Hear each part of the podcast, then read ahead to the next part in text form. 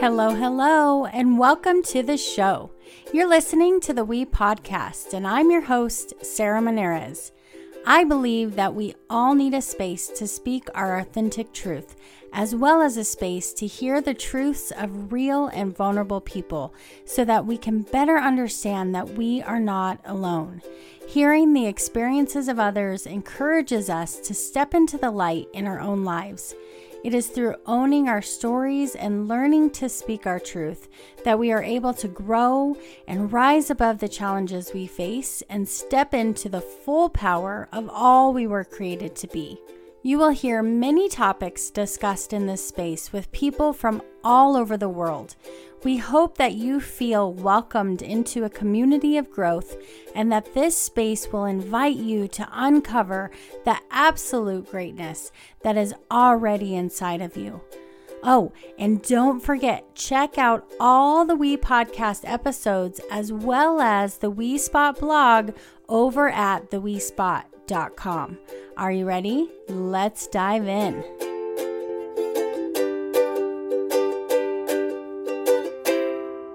Hey girl, it's me, coming to tell you all about episode number 54 Connecting with Confidence. In this episode, I get to talk with Dr. Natalie Phillips.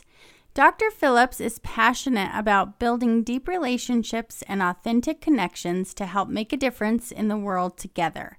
She is committed to assisting individuals and businesses to become more of who they are and live out their brand. She believes in creating environments in which people can connect on different levels to help their businesses succeed. She is the creator, founder, and CEO of Connect4Excellence LLC, a company dedicated to guide individuals, entrepreneurs, and businesses to connect with their own mission and culture, to connect with others at organized events, and to connect to their own voice with the bigger audience on social media and to connect to be able to give back and create social impact. She's also the host of the podcast Connecting a Better World. Dr. Phillips is also an audiologist with advanced otolaryngology and audiology in Fort Collins, Colorado. In addition to seeing patients and diagnosing and treating hearing loss, tinnitus, and balance disorders of the ear, being involved in research and on clinical advisory boards, she has volunteered her time to travel overseas to India, Peru, Guyana, and Mexico, as well as served in the United States as a global hearing ambassador to deliver the gift of hearing with the Starkey Hearing Foundation by fitting hearing aids on people who are unable to afford the technology. Natalie is an amazing force in this world and has knowledge in so many areas. She's also pure sunshine and inspiration to so many. I am personally so glad that I have connected with her. And just a little heads up, I just want to apologize ahead of time for a little bit of an echo that you'll hear as you're listening to the podcast. We gotta love technology, and for some reason, it just does not do what we wanted to do. but I promise you, it does not distract from the interview and the amazingness that Dr. Phillips has to share with us. She is someone that I instantly connected with, and I cannot wait for you all to meet her. So here we go. Here is my interview with Dr. Natalie Phillips. Welcome to this episode of the We podcast. I'm very excited to have Dr. Natalie Phillips here with me today in person. This is so exciting. We get to sit across from each other and have a conversation. So thank you so much for being here. You're welcome. Thank you for having me. Yeah, yay.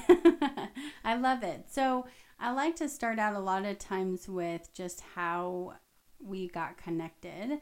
And I think that it's super cool, really, uh, mm-hmm. how we met each other.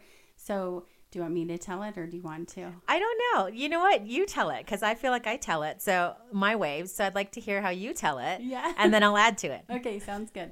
So, I was on a Facebook show and you happened to be watching the show and you said, Hey, wait a minute, I'm in Northern Colorado too. I was like, How amazing is that? So So then we ended up just meeting up for coffee, and I, I personally felt like it was like an instant connection. Like I need to hang out with this girl; she's amazing. But love how it just happened to be that we were both on that or in that space on that day.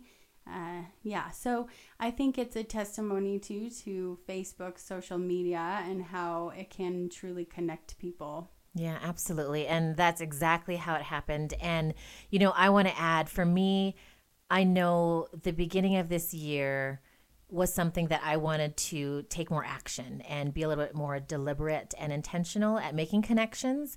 And I remember we talked probably right before the end of the year, and then we scheduled the meetup in January. And I, the only reason why I remember this was because I went live right before I walked in the door to meet you. Oh, yeah. And it was my very first live because I did not do live a lot on Facebook. And I remember talking about, okay, guys, I'm I, am i am going to do what I say I'm going to do and take more action. And I'm about ready to walk in for my very first meeting of the year to take action. Hmm. And I talked a little bit more about that. And it was you. So, Yay! yeah, you're my very first like business slash meetup slash networking meeting yeah. of the year. So that is awesome. That's super important to me. Yeah, yeah. I didn't know that. Yeah. I love hearing I love hearing that. That's so cool. I didn't realize you weren't doing Facebook Live prior to that. No, because here's my thing.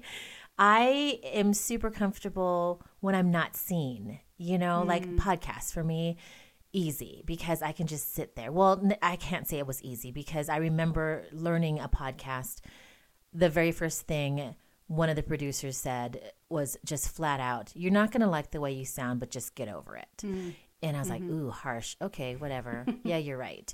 And it and it's true, right? Mm-hmm. And so I was totally okay getting over it because I had something to say, so I wanted to be out there. Mm-hmm. But um, when it came to putting myself out there and having people see what I look like, that was another step. And so I mm-hmm. wasn't super comfortable but I knew this year I was going to push myself to to take that step. Mm, that's awesome. Yeah, it's so true, isn't it? Like getting used to your voice and then getting used. I remember the first time I did Facebook Live, I I like watched my mouth and I'm like, I didn't know you could see my bottom teeth when I talk. it's so weird. Well, we're so critical of ourselves. Nobody else sees it, right. you know, but we're super hypercritical about ourselves. Mm-hmm. And it really does take you just taking that step, making that commitment, and then it gets easier. Oh my gosh, how much easier mm-hmm. it gets. Yeah. Yeah. Yeah. Because you seem, to me, you seem like a natural. I thought you had been doing them for a long time. no, no, no. See, this is why I love to talk about the behind the scenes because I think it's easy to assume, oh, she's a pro at this. She's been doing this forever. You know what I mean? Mm-hmm. And we don't we don't see the process behind the scenes a lot of times. Yeah. Yep. Absolutely. Yeah. So, all right. So, I know that you obviously I introduced you, you're a doctor, and so in part of your life because I know you have lots of awesomeness going on in your life. Uh, you work as an audiologist correct? Yep. Yeah. And so, how long have you been doing that? Okay, so I'm actually pretty old. well, it sounds so old when you say how long have you do- been doing it, and you have to say how many years. Uh-huh. So I have been practicing audiology for close to probably over 20 years, mm-hmm. which sounds like a lifetime. it sounds like a lifetime, but it's been such a fun place to be and just growing within the field and our industry of audiology. Everything changes and I love working with patients. I love working with the new technology. It continues to improve. Mm-hmm. So it hasn't just been a solid, you know, linear type of job. It's something that you constantly have to evolve. You constantly have to keep up with what's going on in the world around you and stay relevant. Mm. So it's been fun. So yeah, I can say 20 years, but it's been kind of a fun ride. Yeah. Mm-hmm. Yeah. It's awesome. You are not old at all. You don't. uh, you, at least you don't look old. well, that's why we're on a podcast, so you can't see me. stop. Stop. Everyone has to go back and look at your picture now. look how beautiful and young Aww. you look. No, uh, but seriously, you are beautiful, but that's not what we're talking about. Thank you. So, okay, so let's go back. Let's do a little bit of your backstory. And before we started recording, I was telling you I know a little bit about your story, and it reminded me of the movie Love and Basketball. And you said you've never seen it. I know, isn't that crazy? Yeah. Okay, so my story is kind of crazy because I did grow up in Hawaii, and went away to school to college. I mean i was one of those people who i was like ready to to get off the island. Not in any bad way but i just knew i did i just wanted to go out to the world. Mm. and so i went to school in colorado. I, I came here at cu boulder and um, during my school is where i actually met my husband. So my husband is from south dakota and he was even though he's two years ahead of me, he ended up in school for the same amount of time that I was because he transferred and, you know, all of that mm. stuff.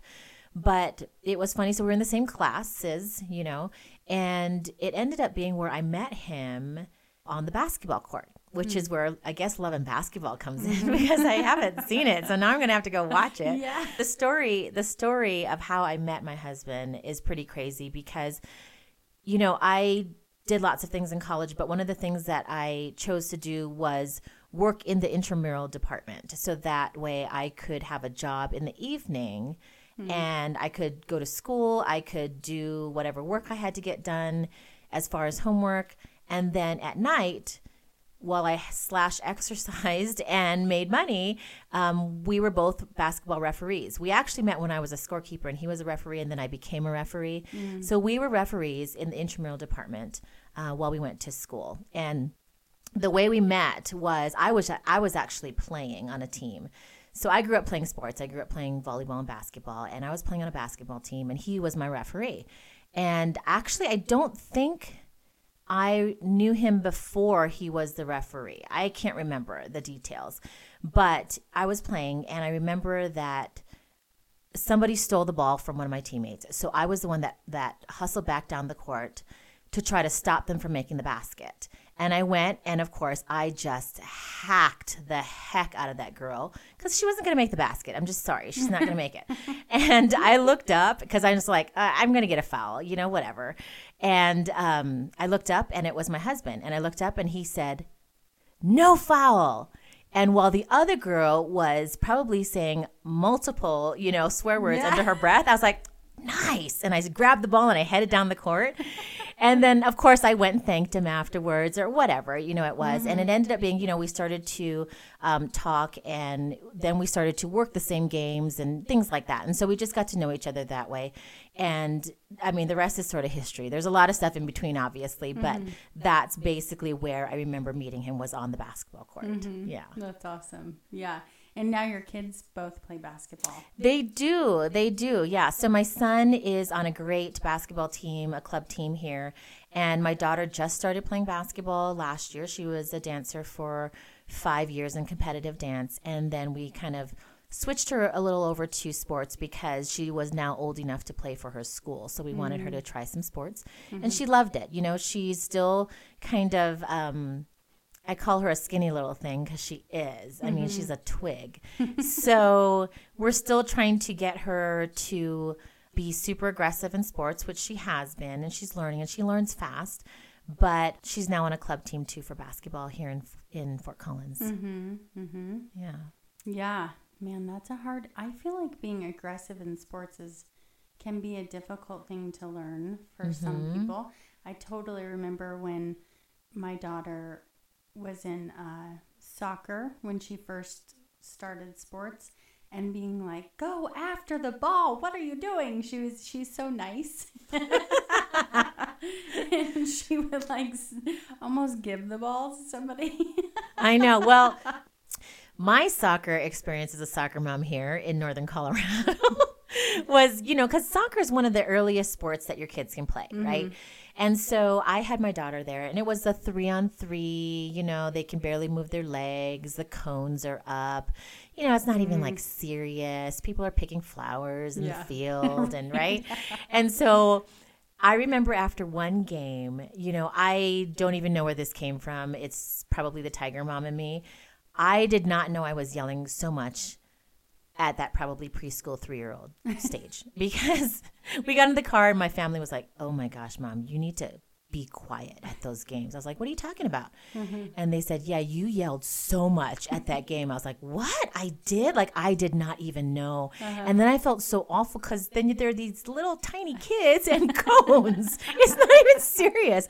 But, but I remember when my, you know, my daughter was playing and I was yelling at her, you know, I probably was saying the same stuff mm-hmm. you were saying. Mm-hmm. And, and I remember she at one point knocked over this this boy on the other team and she stepped over him and like took the ball and, and dribbled it with her foot and like scored between the cones and I probably screamed my head off. Yeah, you know? yeah. I was like, that's my girl. And yeah. then you have to step back from that and think, okay, right. these kids are so tiny. like you shouldn't be yelling. So I did literally have to sit there, hold on to my chair and make sure I did not yell at those games because I it's awful, you know, what we expect of our kids like, so young. Yeah.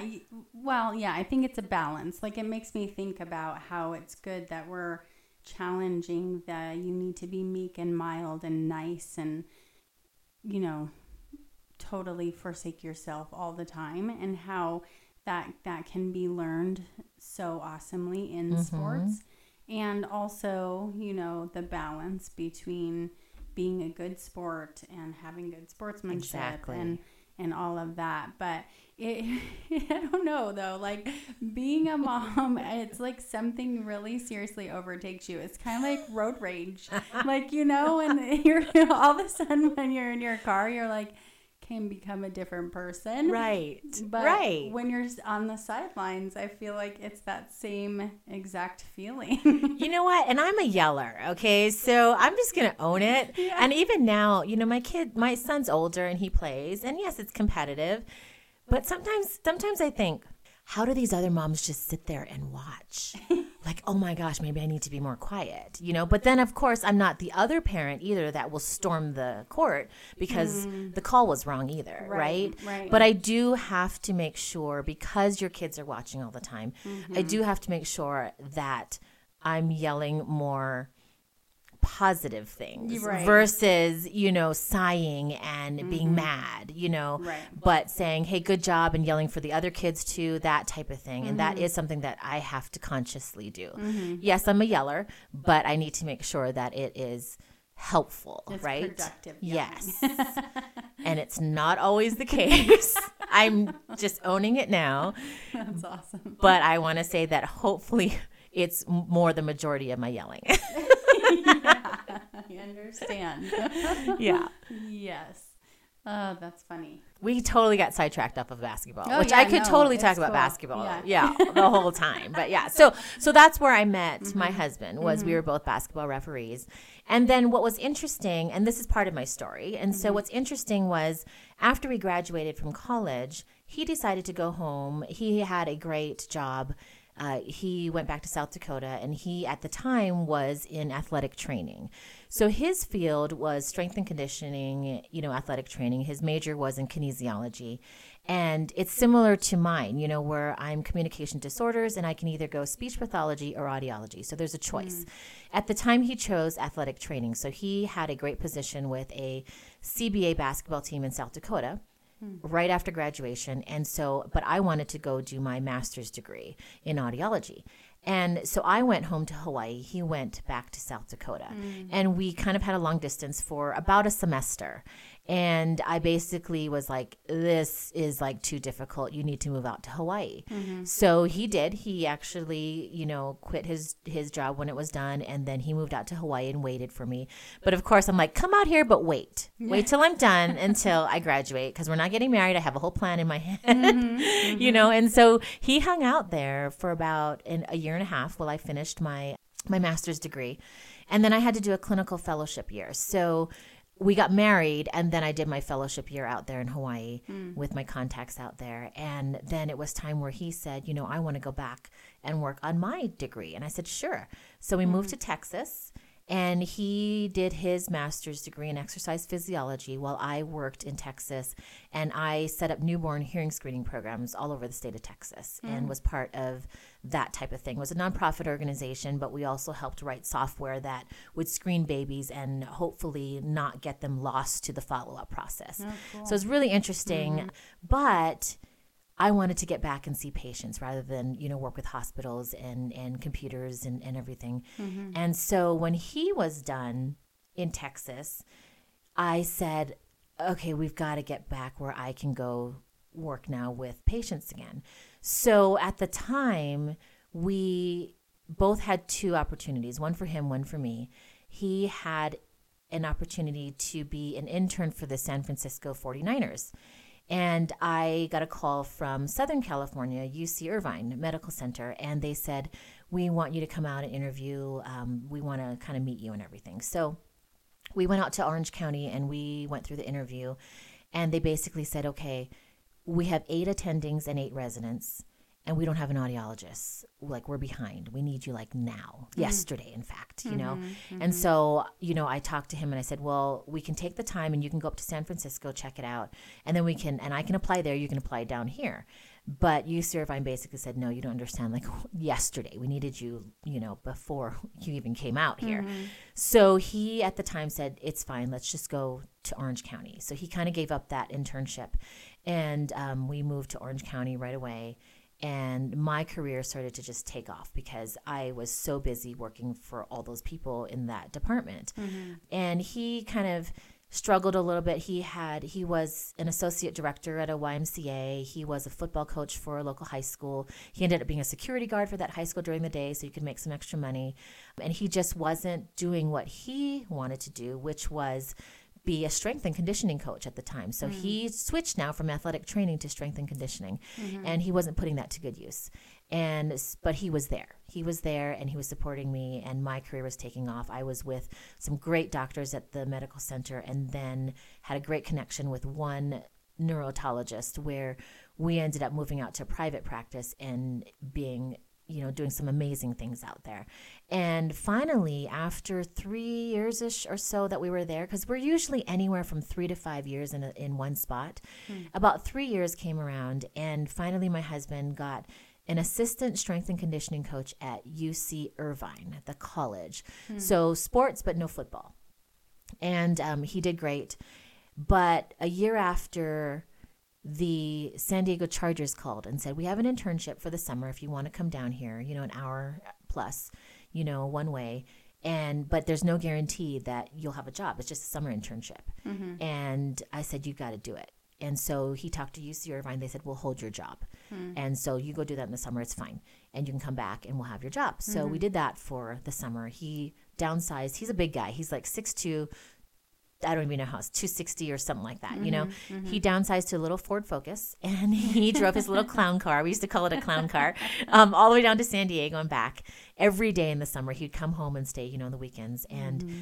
and he did that. And at the end, the summer was done. He went back to his job at UC Irvine. Same thing happened the second summer. The Chargers called again and said, "We loved you so much. Come back. You know, for the summer, no guarantee you're going to have a job." This time, UC Irvine said, yeah, if you go, you're done. We're like, we're not going to hold your job again. We mm-hmm. can't, you know, mm-hmm. and it's understandable. So we talked about it. I said, you've got to do it. I said, you, you just have to, you know. Mm-hmm. So he did, and he went down there for about a week. And meanwhile, on my job front, we had moved into a private practice. You know, we are doing lots of different things, um, things that people weren't doing in, you know, as I wasn't, you know, other audiologists weren't doing, but I got to do because I was with this particular, like, special and amazing and incredible doctor. And so he went down for about a week, and Oregon State called and said, you know, we heard about you. We want you to fly you up for an interview. This was to my husband. And we want to see if you want an assistant strength and conditioning coach up here at Oregon State in Corvallis. Hmm. And so he did. He flew up for the weekend. And on the way back in security, they called and said, We want to offer you the job. Hmm. So he calls me and says, and this is where our life really started to begin, you know, mm-hmm. with with everything because you know, he called me and said they want to offer me the job. And I said, well, I said, I knew this was coming. Mm-hmm. We got to go do it. Mm-hmm. And so he said, and they need me like in a week. And I go, okay. I go, okay, this is the life of a coach, you know, of a mm-hmm. coach in the college, collegiate area. So I said, okay. I was like, let's go do it. And so you're going to have to go. I'm going to have to hire my replacement. I'm going to have to train my replacement. I'm going to have to sell our condo or our, our townhome. Mm-hmm. And I said, so you're going to have to go ahead. I'm going to have to stay behind because I can't just leave the doctor high and dry. Right. And so I cried for two days hmm. because I was in my dream job. I have hmm. well, at the time that I thought. Yeah. And um, he went ahead. I had the greatest neighbor who helped me with everything. You know, she and her husband, and she even drove with me from California up to Oregon. And when we when we finally did the move, and so he went ahead and like I said, that's where our life started in this whole understanding like the coach's life or the coach's wife's life or mm. the family. Yeah. And so we were there in Oregon State for about, like I said, one and a half to two years, maybe even. I was pregnant with my first son. I was gonna ask. Yeah. When yeah. The kids Okay. So in. he came home right, in California because by the time I got to Oregon, I was pregnant.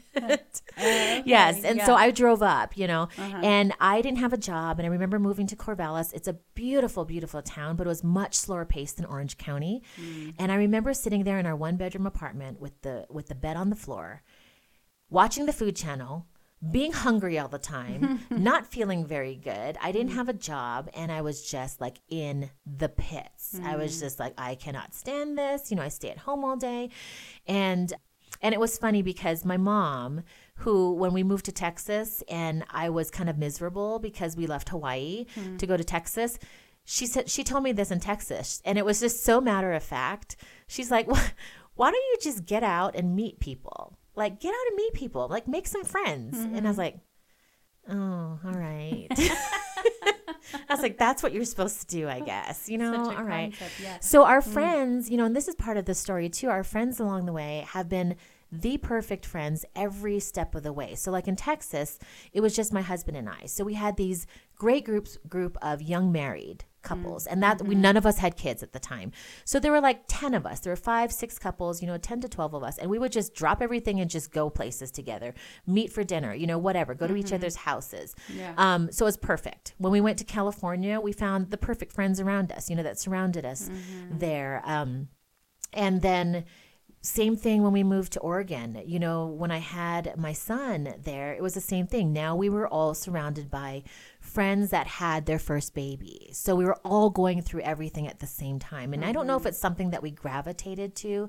Um, I know I got better getting myself out there, but when I first moved to Oregon, I didn't, right? And so I was sitting in that apartment just like miserable and of course my mom said the same thing um excuse me didn't I tell you this last time why don't you just go to a church find somebody you know get in get plugged in and i was like oh right so it ended up being you know where we had some great friends and the people in oregon what i did was i did actually find a job i marched in which was crazy but i'm so thankful for this practice i marched into the practice and i said so I'm, um, you know, four months pregnant, which means, and I was up front. I said, so you you kind of had me for probably I don't know four or five months. It's my first baby, so I have no clue, you know. And I only want to work part time because you're 45 minutes away from me. So I mean, I don't really want to work every day and have to drive. Mm-hmm. And it, and I know this sounds awful. Like who walks into a job interview, right, saying all these things? Oh, and by the way, so my husband is a strength and conditioning coach, and sometimes you know you might only have me for anywhere between one to three years. I don't know. Like, this is all mm-hmm. new to me, but this is what happened last time. And I just have a feeling I don't know what's going to happen. Mm. And yeah.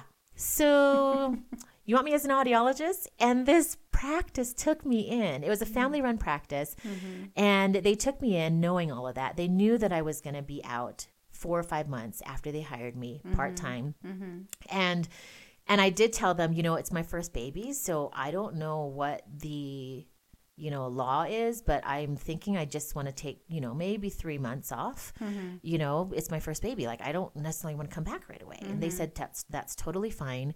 And so once I had my son, they I called close to three or four months and I was like, you know what? I'm not ready to come back. I said, can I come back at six months? Mm-hmm. And they said, sure, we'll hold your job. And I said, Wow. okay, Yeah. great.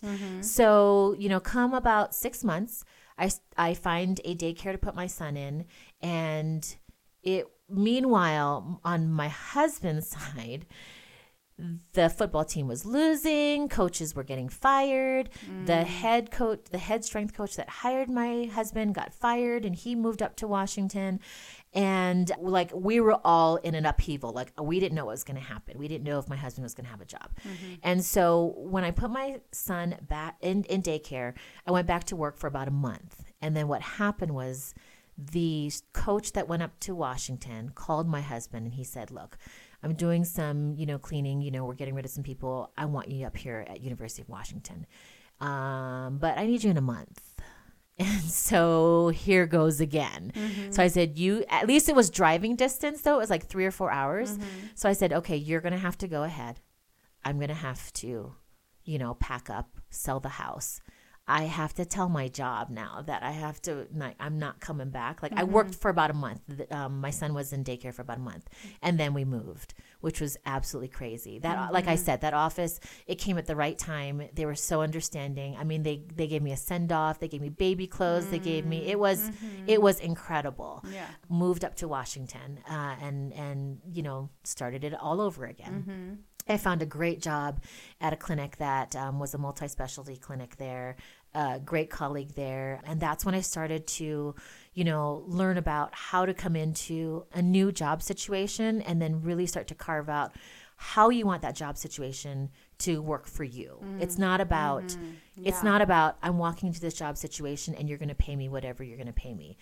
I want this job situation to work for me. This is how many days a week I want to work. I know what kind of work I can do. So this is what I can bring into your practice. And this mm-hmm. is when I mm-hmm. started to really put my negotiation skills to practice that I learned in California. Mm. And and I didn't know how I was going to use it, but it worked out really well.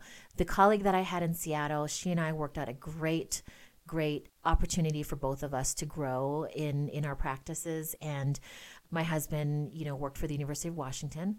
Well, about a year and a half went by and they started to have a losing team. So, again, football staff got wiped out, mm. which was including my husband. So now he was unemployed and we didn't know what we were going to do. You know, I was still working and now I was pregnant again. So I thought, okay, so here's how it's going to work, honey. When I have this other baby, it's going to be daddy daycare and mm-hmm. you're going to have to collect unemployment because we can't afford to put the kids in daycare mm-hmm. at their ages with one income. And he said, that's fine. You know, he loved it. And he's such a good dad, too. Mm-hmm. So, you know, that lasted for a couple of months and um, he didn't collect unemployment. That was kind of a process and an interesting process mm-hmm. and humbling process, but yeah. you have to do it, you right. know? Yeah. And, and then Colorado State called and said, you know, we want to fly you out here and we want you to interview for this assistant job. We heard about you. So it's a lot of word of mouth that, that mm-hmm. his job is, is um, there's other coaches that talk and they say, oh, there's this guy out here. And it's, it, it's really an interesting, environment to be in. Mm-hmm. And so they brought us out. I came and interviewed here and we loved it. I just I wanted to get back to Colorado if we were going to move from the West Coast. Mm. And and we ended up here about 8 knock on wood, 8 maybe 9 years ago. Uh-huh. Which is incredible because like I said we only stay in one place anywhere from three to five years, mm-hmm. right? And so it's been really neat. You know, I walked into where I'm at right now with the practice at, that I'm at, and, you know, I was up front again with the doctor and I said, Look, and I said, I don't know how long I'm going to be here. I said, This is how it works mm-hmm. in my mm-hmm. life. And mm-hmm. I said, I'm mm-hmm. sorry, but this is how it is. Mm-hmm. So you might have me for three to five years, but while I'm here, I can help you build the practice. Whatever you want to do, I can do it. Mm-hmm. And so um, that's where we started there. And what happened, how it evolved was instead of my husband had the opportunity to work with football again and he actually turned it down which i was surprised because the whole thing about being a strength coach was you wanted to kind of be in the football world mm. well when it was given to him as an opportunity here he turned it down and what happened the very next year was that the football team was having a losing season everybody got wiped out. The football staff, including the guy that hired my husband, mm. got wiped out, you know, gone. Mm-hmm. And, but this time, the way that they organized the athletic department was hey, why don't we just keep football by itself? And then we keep all the other sports by themselves. So Olympic sports will be one, football will be another. So now football just comes in and out with their own staff if something happens. Mm. And then now we're going to need a head strength coach for the Olympic sports. Mm-hmm. So my husband applied for the job, he got it and ended up and that's why we are still here. Okay. Yeah. You know, because it's not as volatile and he's got staff under him that is great and he is a great leader and it's been working. So Mm-hmm. That's thankfully, I'm just Yeah. I'm just I didn't know if we were ever going to stay in one spot, especially for the kids growing up. You always worry about that as a mom. Mm-hmm. Um, but man, it is so fun. I mean, I remember, I think my son's best friend right now, one of his best friends that he went to kindergarten with in first grade. I remember talking with the um, the mom of the best friend, and I said, and we were talking about like, oh, wouldn't it be cool if they went to prom together? And you mm-hmm. know, and I thought ahead, and I just, and it made me sad at the time when I talked to her because I was like, mm-hmm. oh, she doesn't know, like we don't stay here very mm-hmm. long, you know. Yeah. And now they're graduating eighth grade, you know, next month together, Yeah. and now they're planning high school together, you Yeah. know. And so I'm like, we're. I- think we're gonna make it. I hope we're gonna make it. Four more years at least, you know. There. Yeah, so it's kind of exciting. I never thought we were going to be in one spot Mm-hmm. for that long for my kids to have their childhood friends with them, you know. Mm-hmm. Yeah. So that's kind of cool. And then, you know, I think where I'm at as far as I mean, that was our story of my husband and I and the whole audiology world, but some of Mm-hmm. the things that I've developed after that, I can see how some of the things that I learned moving from place to place and having to build my confidence and having Mm-hmm. to, to speak like how I speak to people, you know, and and how to connect people right away. Yeah. I think that's what helped me um, develop some of my other, you know, businesses and some of the other things that I love to work on and love to be a part of right now. So, yeah, I look back and, you know, if anybody can say you learn from your story, that is so true. You know, I used to think, oh, it's bad because I'm not I didn't stay in Hawaii and I didn't live there and grow up there and grow, you know, have my kids grow up there, have them near their grandparents, you know, at least one set. I don't have, you know, in five years after your marriage, you're going to have X amount of kids at mm. these ages apart, you know. Yeah. And I used to feel bad about that Mm. because I would be moving around like a military family, right? Mm-hmm, but mm-hmm. I almost think that if I didn't do it, there's no way I would have learned about how to stand up for myself, how to mm-hmm. Mm-hmm. negotiate, how to connect to people quickly because you have to get plugged in, you mm-hmm. know, and you have to make friends and you have to have those people around you. So I think that everything was perfect for where I'm at today and and what made me. So I'm super thankful for my journey. I'm not I don't look at it anymore as kind of something like, dang, I wish I kind of was that other person where they had that typical journey. I am different, you know, but my sister would always say, you know, um, like God doesn't give you things that He doesn't think that you can handle. And I used to mm-hmm. think, so like I'm gonna get all the tough stuff, like what? And you get to stay there, and you get to just, you know. But at the same time, it's true, you know. And she mm-hmm. would tell me that. She said she would tell me that it's true. She says some of the things that you went through, I would have never been able to do. She goes, but mm-hmm. you can, you know. And so I I totally totally believe that that's what created who I am right now. Yeah, Mm-hmm. it's awesome. Yeah, when I think about you, I think connector is definitely a word that comes up so strongly. You are so great at connecting people, and I think the other word is encourager because you're so great with also being a huge encouragement for people. But I think I can totally relate to your story in that when I was younger, I was in Loveland from kindergarten to 12th grade. And mm-hmm. same people, I mean, we moved houses, but I never moved schools. And I was so shy and so afraid to go outside of my little group of what I knew. Mm-hmm. And then when when I met Nick and we had to move and Aubrey was in elementary school, I felt so bad moving her. And then we moved again. So I moved her in elementary school and then again in middle school. And then she made the choice to move schools in high school. But I I was like there was so much guilt around it like oh I'm mm-hmm. going to screw her up and she's not going to have this set of friends and but now I can see that she is so much better than I was at meeting new people mm-hmm. and talking to people and all of those things where I was terrified.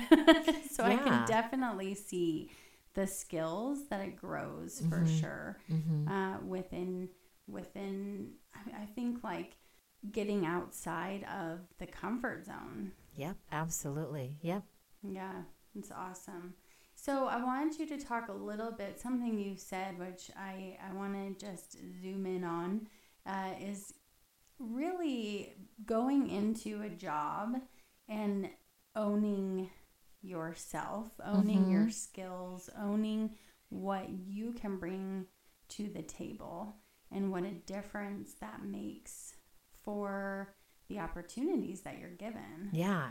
Well, and I think, and I teach some classes in audiology on negotiations because before I left, what happened was before I left California, I just had a feeling that I need to learn how to look at my salary and what I was getting paid in a different light mm-hmm. because I felt like I was going to be moving a lot. Mm. So what I did was I called up a local businessman. He was an audiologist and I said, "All right, let me take you out to dinner.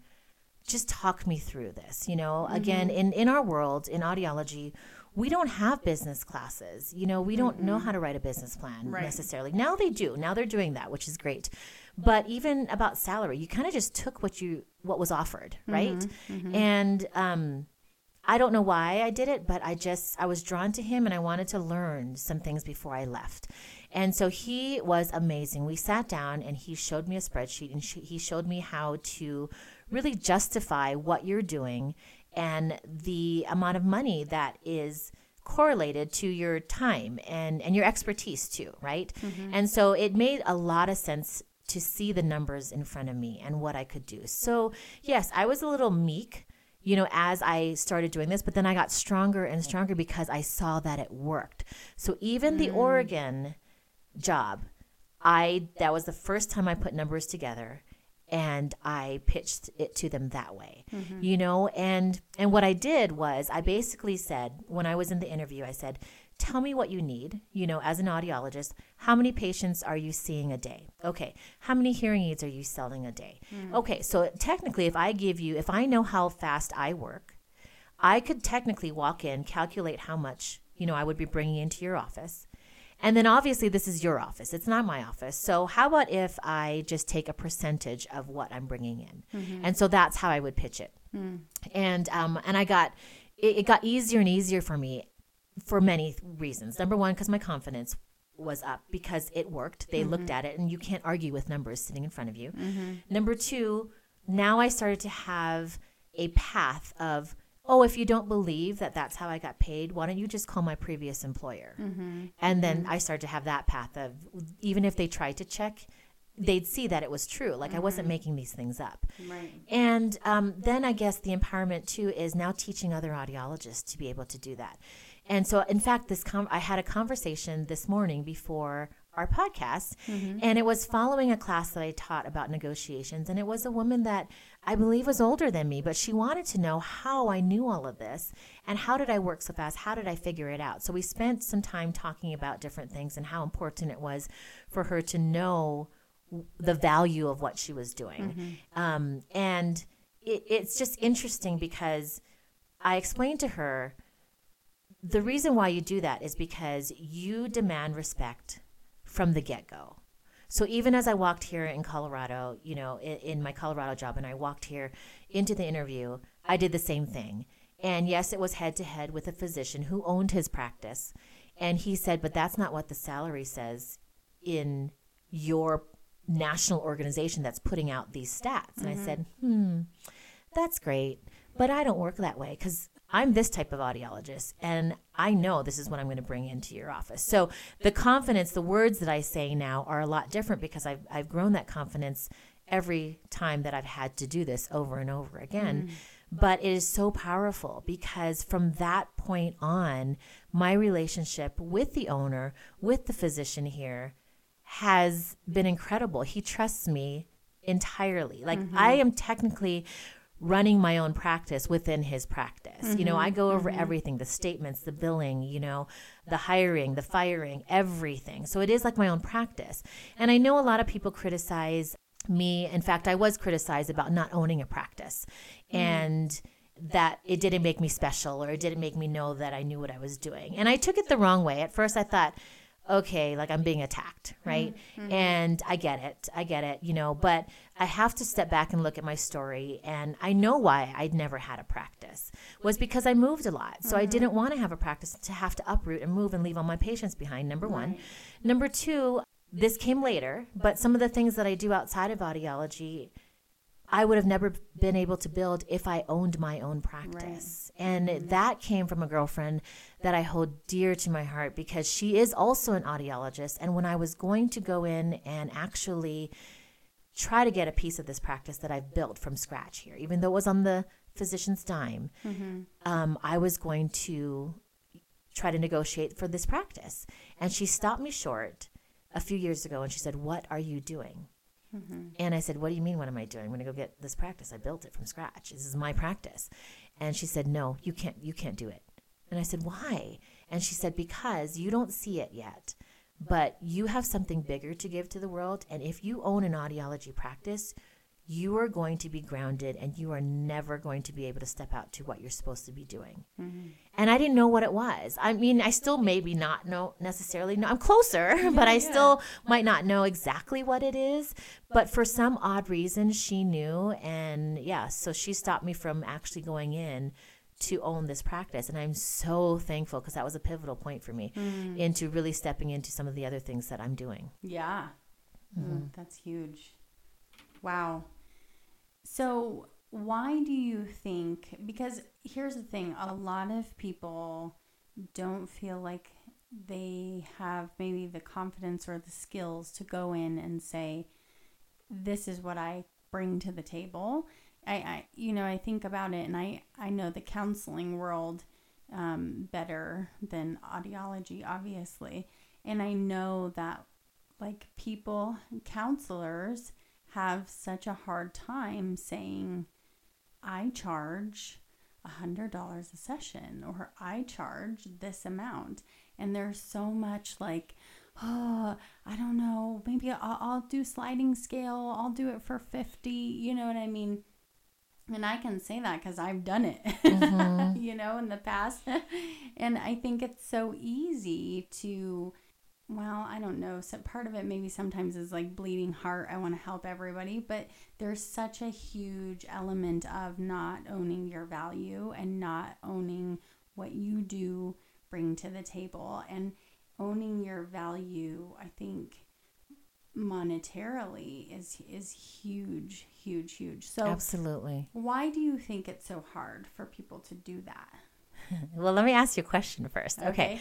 So if you were I was trying to think about this while you were speaking, but also trying to listen too. But if you were given a pair of shoes, right? Mm-hmm. Um, and you purchased a pair of shoes that were fi- that was five hundred dollars, which one would you actually take care of better?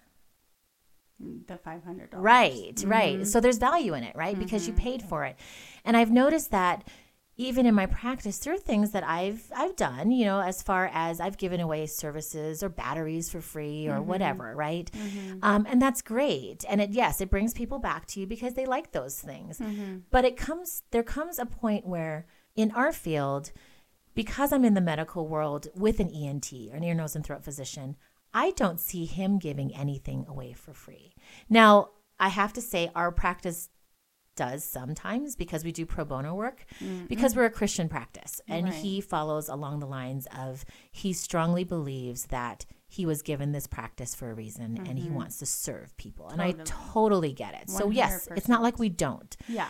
But I have noticed that a lot of the times that I gave my time away for free, it was either taken advantage of where I spent more time with the patient mm-hmm. or they, you know, not in, I was going to say flippant, but they kind of just walked away and said, okay, great, I got all that information. Mm-hmm. You know what? Mm-hmm. It's information that I had to pay to go to school for. I had to pay my way through, you know, different things. Mm-hmm. And I've learned about things and I've internalized it. And yes, now I'm passing it on to the patients, but it's still knowledge and it's still something that needs to be paid for. Mm-hmm. You know, if you mm-hmm. look at any other provider, any other medical provider, they don't give away things for free. Oh, you know what? Today, even though for your well child check, it's on us. Right. Like you don't hear that. or hey, can I just pay you twenty dollars Right. instead of hundred and fifty? Yes, exactly. you know, and yes, we get people who ask those types of things, right? Mm-hmm. And I get it because everybody's trying to look for a deal. Mm-hmm. But we're in the medical profession, you know, and so I feel like I've changed some different ways that we do things at the office. And yes, we pay for even consults, which a lot of offices don't pay. But here's where I give you a break. If you decide to stay with us, I mean, because the consult is still my time and Mm-hmm. it's still my knowledge, and you're walking away with knowing something different than when you walked in, right? Right. So that's value.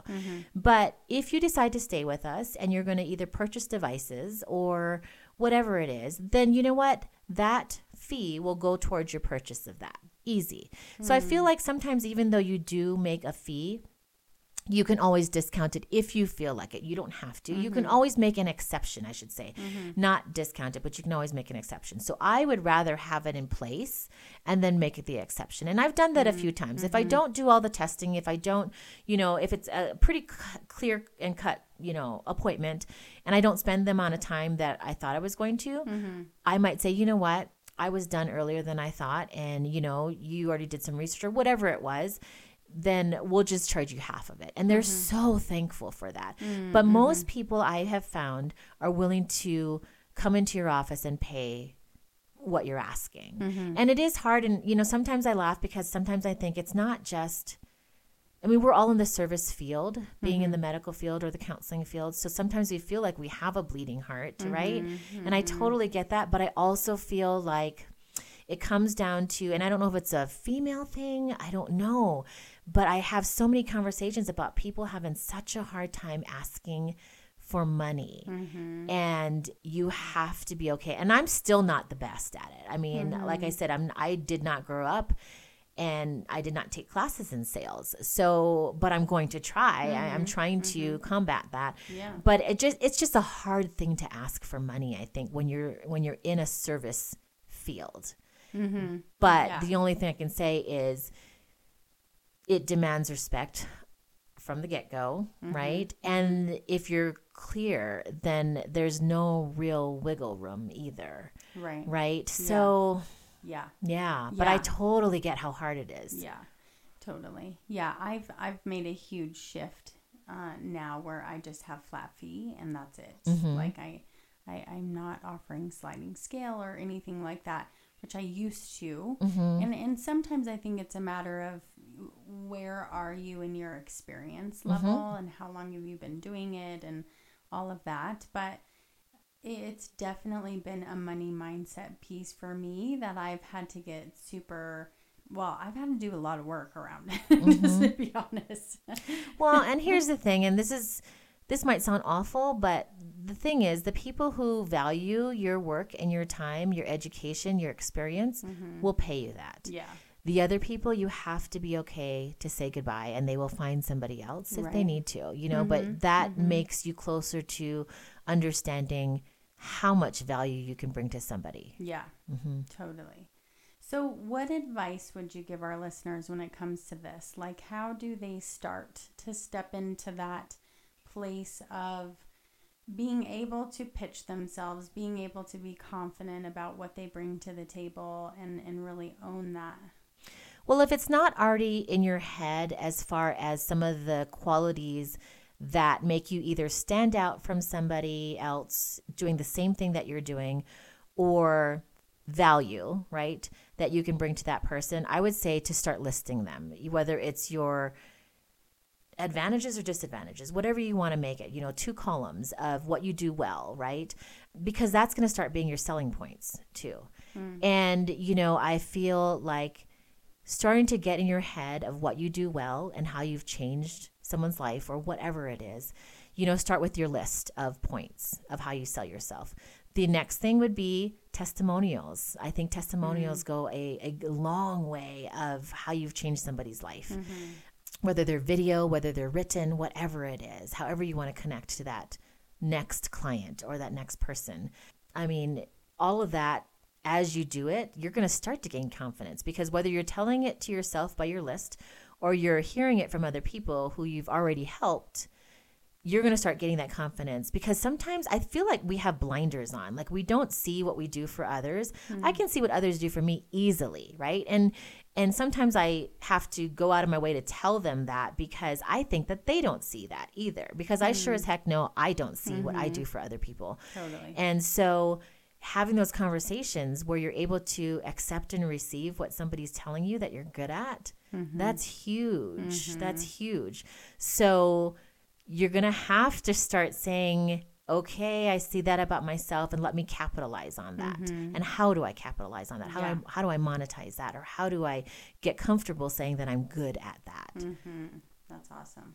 Thank you. So, okay, now we've kind of gone through your audiology career and what brought you to that to this point with with that.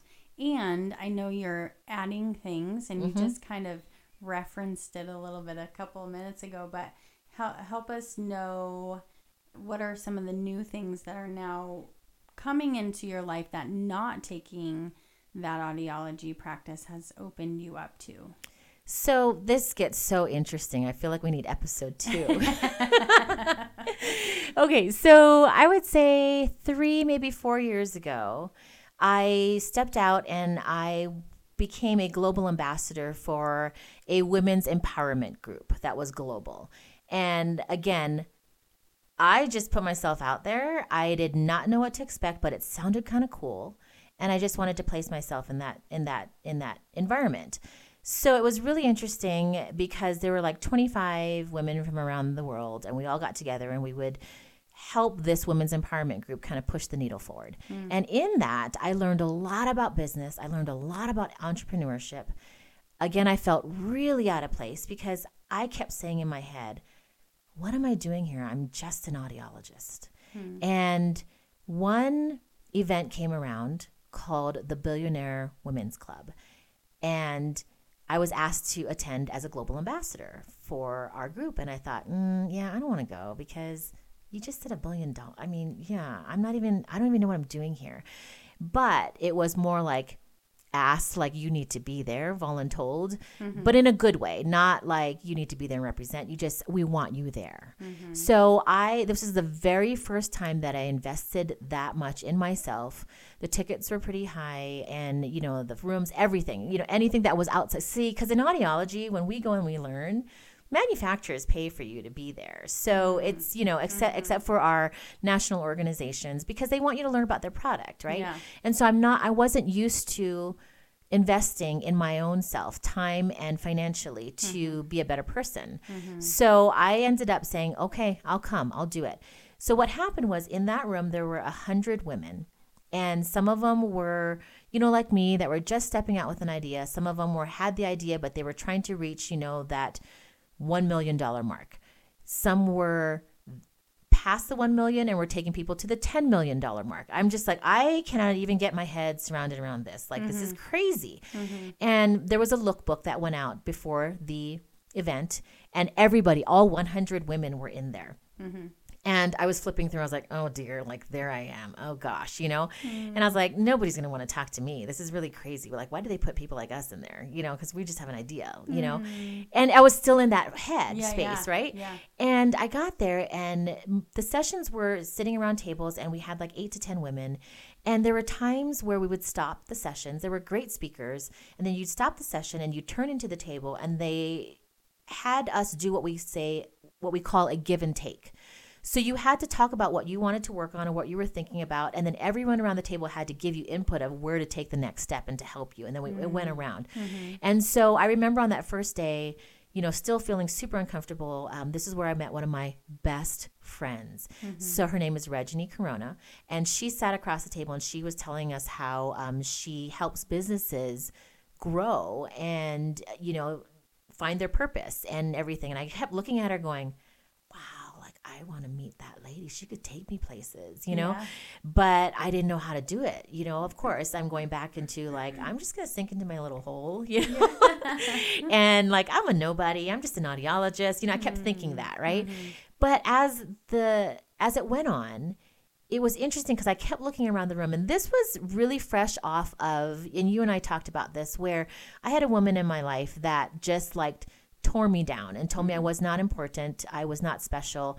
I didn't own my own practice. So I mm. was, you know, literally like no one, right? So I was now in a room of 100 women that were actually supporting each other and helping each other grow. And I mm. kept looking around. Like there were times when I sat there and there were like tears welling up because I was like, mm. how I had my head around like women cannot work together before I came to this. Mm-hmm. And here I am in a room of 100 women and everybody wants nothing but success for the other person and nobody's being catty. Like I don't even understand this. Right. And there was even a point where you know, there were different projects that we worked on, but there was a point where there were mentors. These were the people that you could sign up to have a mentor spot with.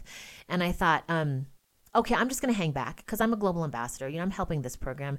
You know, everybody else that attended can go sign up for a mentor. And the executive director at the time came and talked to me and she's like, What are you doing?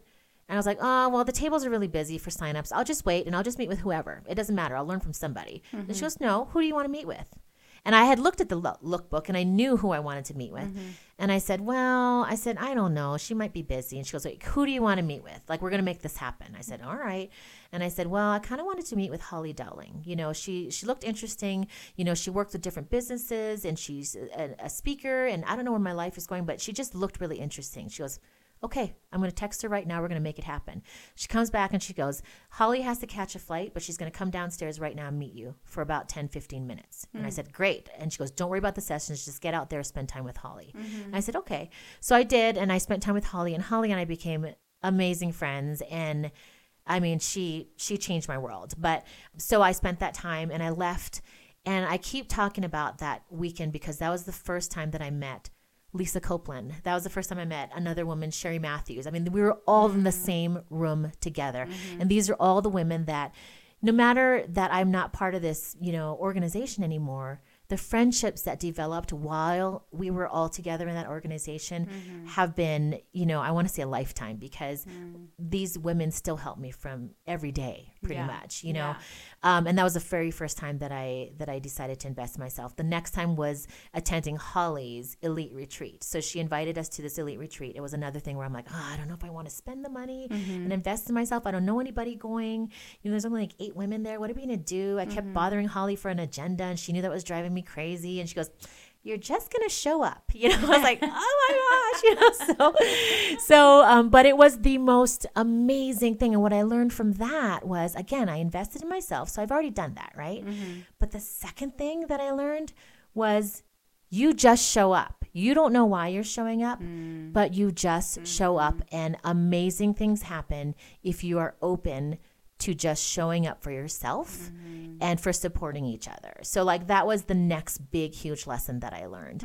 Um, and I don't even know what your question was, but Oh, oh, so I know. So it was just talking about some of the other things. So as I was, you know, thinking about different things, then I thought, you know, I'm good at certain things, but maybe I don't think that I am. I don't know. So I was going hmm. through that whole wishy washy thing of, mm-hmm. you know, I really love social media. I really love connecting to people. I really love being part part of events and connecting at events. And I'm really good with social media at events. Like, man, I fly off the handle. Like my head is down the whole time, but I'm mm-hmm. tweeting away, you know? and um, I connect to people that way because Yeah. I follow the speakers. I tweet them out. You know, they connect to me later, and I've made so many incredible connections just on social media. Mm-hmm. And I'm like, ah, no, anybody can do that. So again, I was back in my That's head. That's a little tidbit there too, I think. And people wonder all the time how to connect. hmm And I think that's a perfect example. Yeah, and it was just me being me. It was my way of taking notes, but also Yeah. Mm-hmm. pushing out other people. And um, but then again, I was back in my head. But I'm just an audiologist. Yeah. you know, I don't know how to teach this to anybody. And you know Oh, what? If I can do it, anybody else can do it. So what makes me so special? Uh, see, I want to stop you there. I want to, I want to like zoom in on that. Maybe it's the counselor in me. I don't know, but Mm-hmm. it's so interesting to me because, uh, you know, I know people look at you and they're like, "Oh, she's a doctor and she's an audiologist," and like the way other people perceive being an audiologist is obviously much different than the way you perceived it. And how it doesn't it's it's just so interesting to me because it doesn't really matter how much education you have or um, your title. We all still have these doubts within mm-hmm. ourselves. Yep, absolutely. Well, that too, and I, I totally agree because I was stuck there, you know, and a part of it was, well, I paid all this money and this for this education.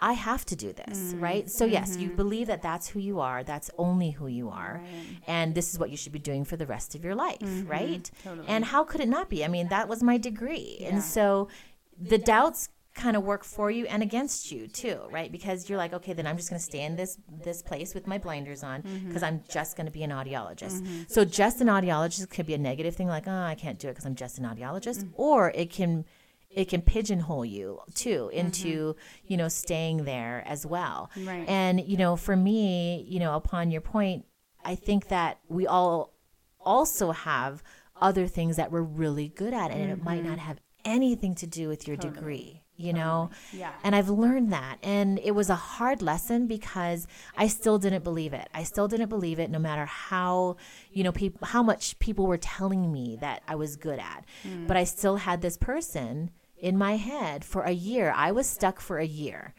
telling me things, but you're not. You're not that person. You're terrible. You're mm. not that, you know, you're not good. Yeah. You know, who do you think you are? You know, that type of thing. And I kept hearing that over and over and over mm. again. And finally, um, I don't even know what it was. I decided to just start listening to certain people and started to create a different business. And I didn't know how it was going to go. Mm-hmm. But I knew that I love to connect to people. I love to get together with people. I love to be at events. I love to do social media. And then I had another piece that I love to do was to give back. You know, I've gone on missions in different countries. And, you know, yes, I loved the hearing missions, but there's so many other ways to give back, mm-hmm, right? Mm-hmm. And so I thought, you know, I want my kids learning that piece of it, the give back. So I'm mm-hmm. maybe I can figure out how to do this with my business. I had lots of different ideas of how we could incorporate different things.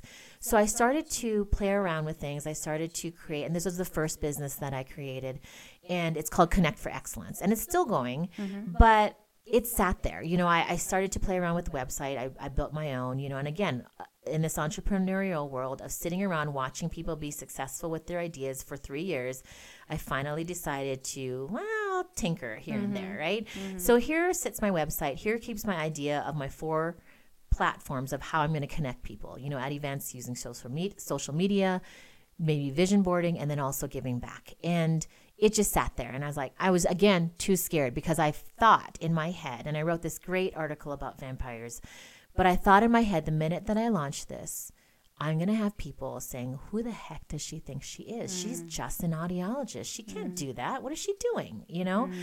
And so it sat, and it, it would have been still sitting there today if my friend didn't interview me for her magazine, and this was another woman I met at that weekend, mm-hmm. at that special weekend, mm-hmm. and she calls me up and she says, You know, I run this magazine. It's called The Spark. It's for um, women 40 years and older, but, you know, I want you to talk about. Um, hearing and how often you should test your hearing. I was like, ah, easy, fine. You know, so she interviewed me. And at the end of the interview, she said, now what else are you working on? And I was like, mm, well, I kind of have this business, but I don't know when it's going to launch. And, you know, I, she goes, what's the name of it? And so I told her. And she goes, okay. And she said, well, I said, but you don't have to put that in your article. I said, really, you don't, because I don't mm-hmm. know what's going to happen. She said, okay, well, you just let me know if you want it to launch or, you know, if you want it in there or not. Um, this is going to be in the May issue. And I said, All right, totally forgot. Totally forgot. and I remember it, it's again ingrained in my head. Sunday night, about 10 something, 10 p.m., I get a notification from Facebook and it says, Thea Wood just tagged you in a tag, you know, on Facebook. And mm-hmm. I was mm-hmm. like, oh crap, is that? And I looked at the date I was like, it's May 14th. I go, oh my gosh. I go, that's the article.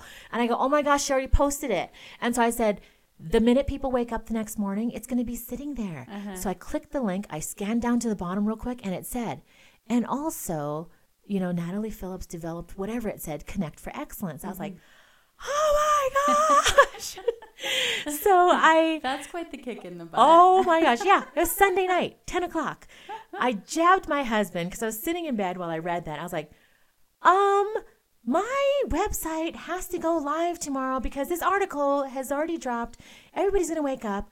click the link, and I got nothing. Mm-hmm. I go, oh my gosh, you know, and this is literally the entrepreneurial story, right? Uh-huh. And so as I stayed up till probably about 2 a.m., making sure my website was ready to go. It wasn't perfect. And again, Mm-hmm. same thing with this journey. This journey is not going to be perfect, but you just got to go, right? Right. And Mm-hmm. it wasn't perfect by no means, but I was okay with it. I got my Facebook thing. Everything was sitting there. All my social media handles were sitting there.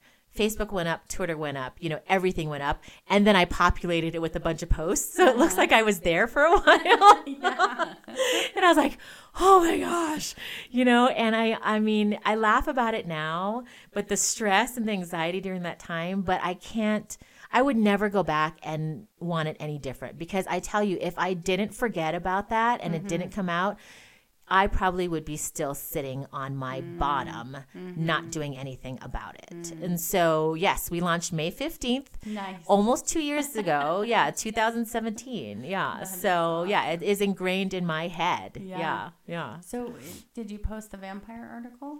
It is actually on my Connect4Excellence. Okay. Um, I started to write some blogs, and then my husband's like, okay, you're talking about the same thing over and over and over again because it was in my head.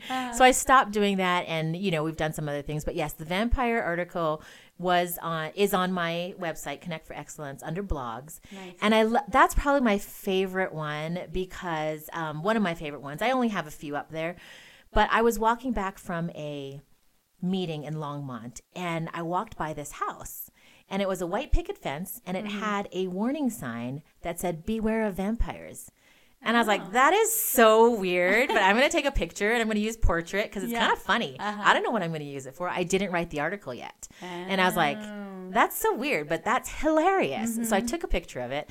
And I remember not shortly after that, I was getting ready in the morning one day and all these thoughts, and this is when I do all my best thinking is like at six in the morning um, while it's quiet and I'm getting ready. And I literally had the points and my article written in my head. And I flipped open my laptop. I sat on the bed. Took me about half an hour to write that article. And I thought, okay. I stepped back and I thought, oh my gosh, okay, this is either the dumbest thing ever, the silliest thing ever, or it's like freaking brilliant. Yeah. You know? Yeah. I was like, I don't know. I said, I don't know. I don't do these types of things. so when my husband woke up, I had him read it and I was like, I was like literally like pacing because I uh-huh. wanted to know what he what he thought. Yeah. And I was like, "Oh, you're gonna tell me it's so it's awful, it's awful," you know? And he goes, "This is really good." And I was like, "Really?" He goes, "Yeah." He goes, "This is really good." And I go, "Oh my gosh!" So he he helps me in edits and everything like that. But yeah, so that's one of my most favorite ones. I think it because it just hits home. You know, I saw that sign and the picture, and then like I wrote it so quickly that you think that it might be your worst work, but actually, I really, really like that article. Yeah. yeah, That's yeah. awesome. Yeah. No, I can't wait to read it. Gonna, everybody's gonna go look for it. Oh. Yeah. Well, one of the things I think that connected us when we first met is going through a I don't know. Um I'm like going to watch my wording here.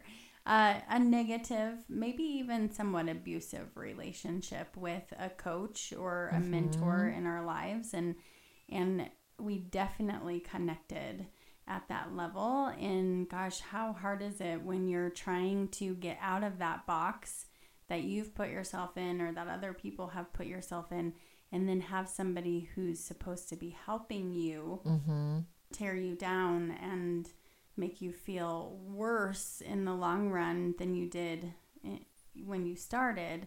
So I think that's why I am so passionate about people finding the right mentor and the right coach and the right counselor and the right group, women's group, and all of those things because I think it can put something can happen and then totally discourage people from ever working with somebody again or moving forward and it's just really sad to me. Mm-hmm. So what you're describing with that weekend sounds like that was the perfect fit for you. Yep.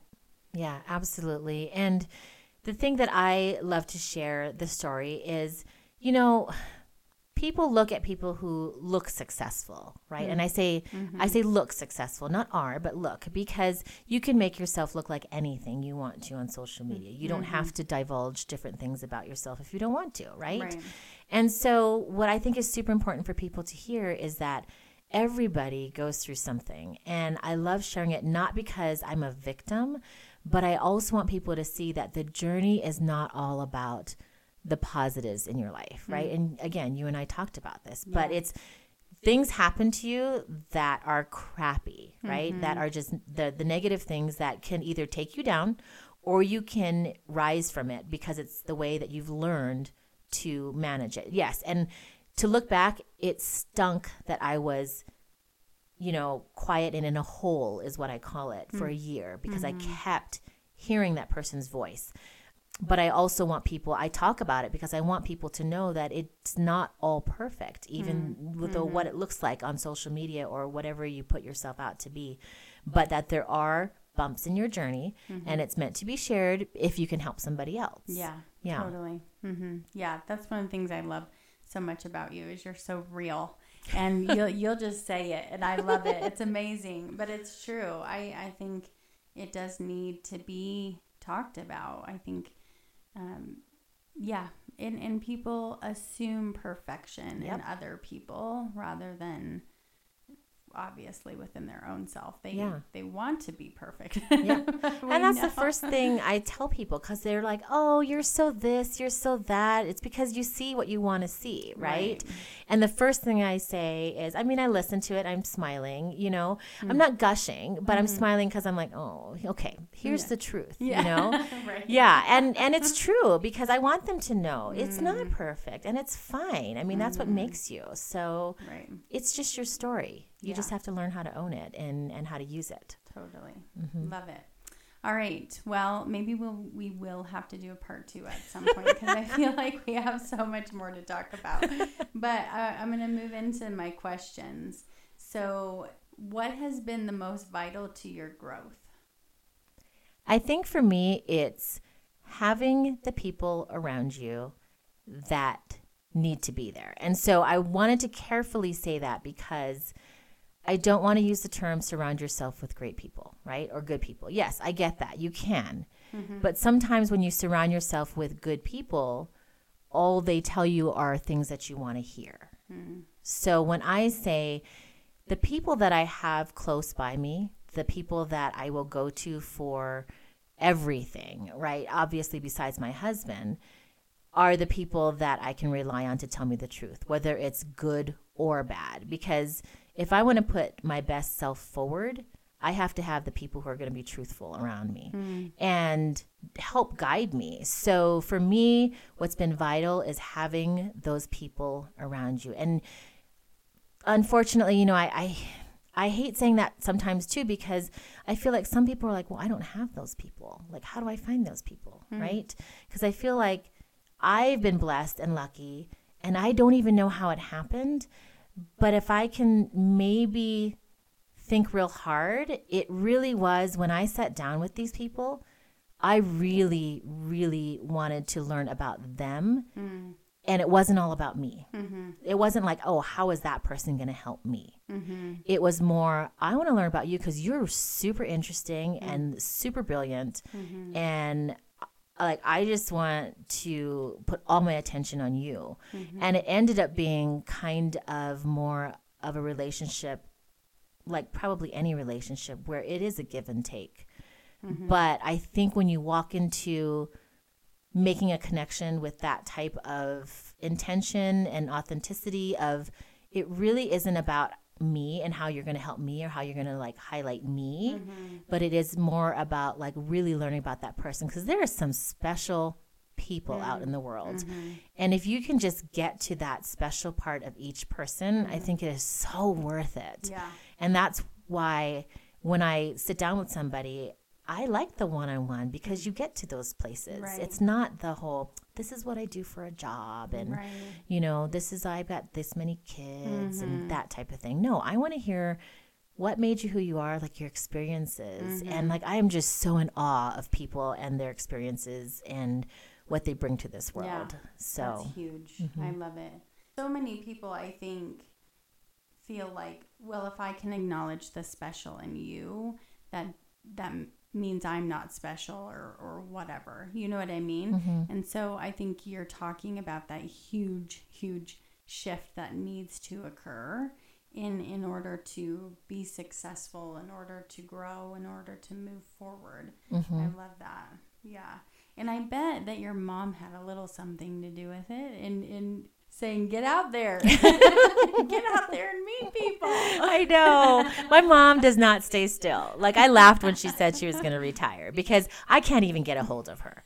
So, I mean, yes, she does move slower than I do obviously cuz you know my energy is is crazy. But mm. um I can't even get a hold of her. I'm like, "Where are you? You're retired. Come on. You know, you should be sitting at home." But she doesn't, you know, cuz she wants to live life. So, mm-hmm. yeah. Yeah, that's awesome. Mm-hmm. I love it. All right. So, uh, what do you want to make sure people know? I think that, especially from my journey and my story, I think that people need to start taking more risks and putting themselves out there. Mm. Whether they know or not why they're putting themselves out there, do it anyway because you never know what it's going to lead to. Mm-hmm. You know, I mean, mm-hmm. even in the last couple of weeks, I had an opportunity to attend this conference. I didn't know why somebody called me up and said, Here, I have a ticket for you. You need to get yourself out here. And I thought, Oh, I just got back. I don't really want to go, you know? Mm-hmm. And a little bit of me, like a little bit of me said, You need to go. You need to start listening to that and taking that risk.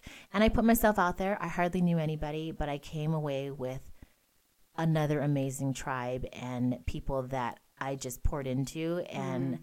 Are just loving getting to learn from. And it, and it's funny, it's the same thing. When you go in that way and you just want to learn about other people, I think that's why I see like, oh my gosh, I can learn so much from that person and you don't ever see what you're doing for that for them. Mm. But they've been telling me what I'm doing, you know, and we've been talking about these conversations about having the blinders on of what you can do for others. And I think it's okay that you don't see it, you know, because you don't necessarily want to be arrogant about it. Mm-hmm. But I'm always looking at the other person thinking, wow, you're so amazing. You're so mm. amazing. So mm. putting yourself in different situations that you may not know why, but if you have a little bit of an inkling, like, yeah, you know, that little urge that says, maybe I should try that or maybe I should do that, mm-hmm. just do it. Like, take that risk and put yourself out there because you've heard in my story many times, I didn't know why I was doing it, but it sounded kind of cool. And, mm-hmm. and then I've left with such pivotal moments in my life. Yeah. Mm-hmm. It's awesome. Mm, I love it. so good. All right. So now I'm sure lots of people are going to want to find you and connect with you. So why don't you let everybody know how they can do that? So I am all over social media.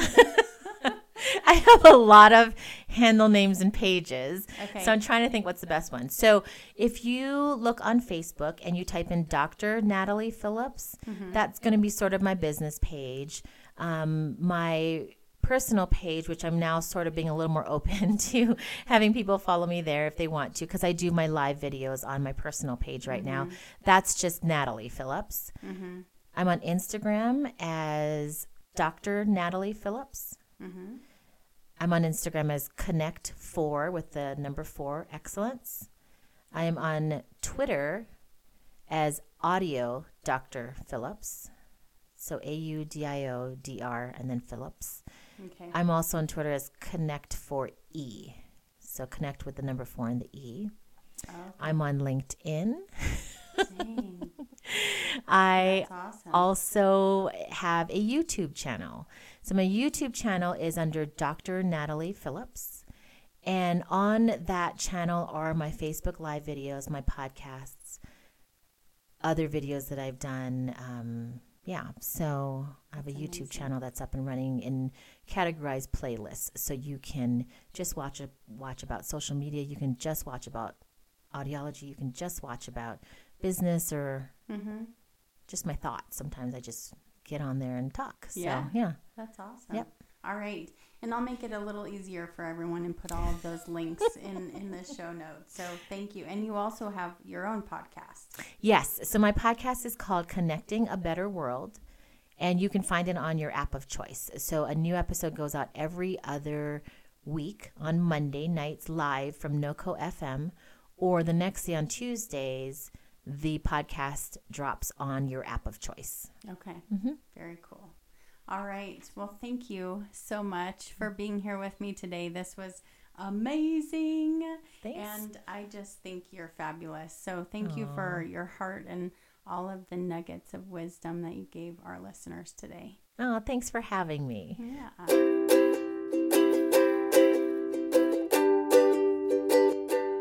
All right, my friends, what an awesome interview.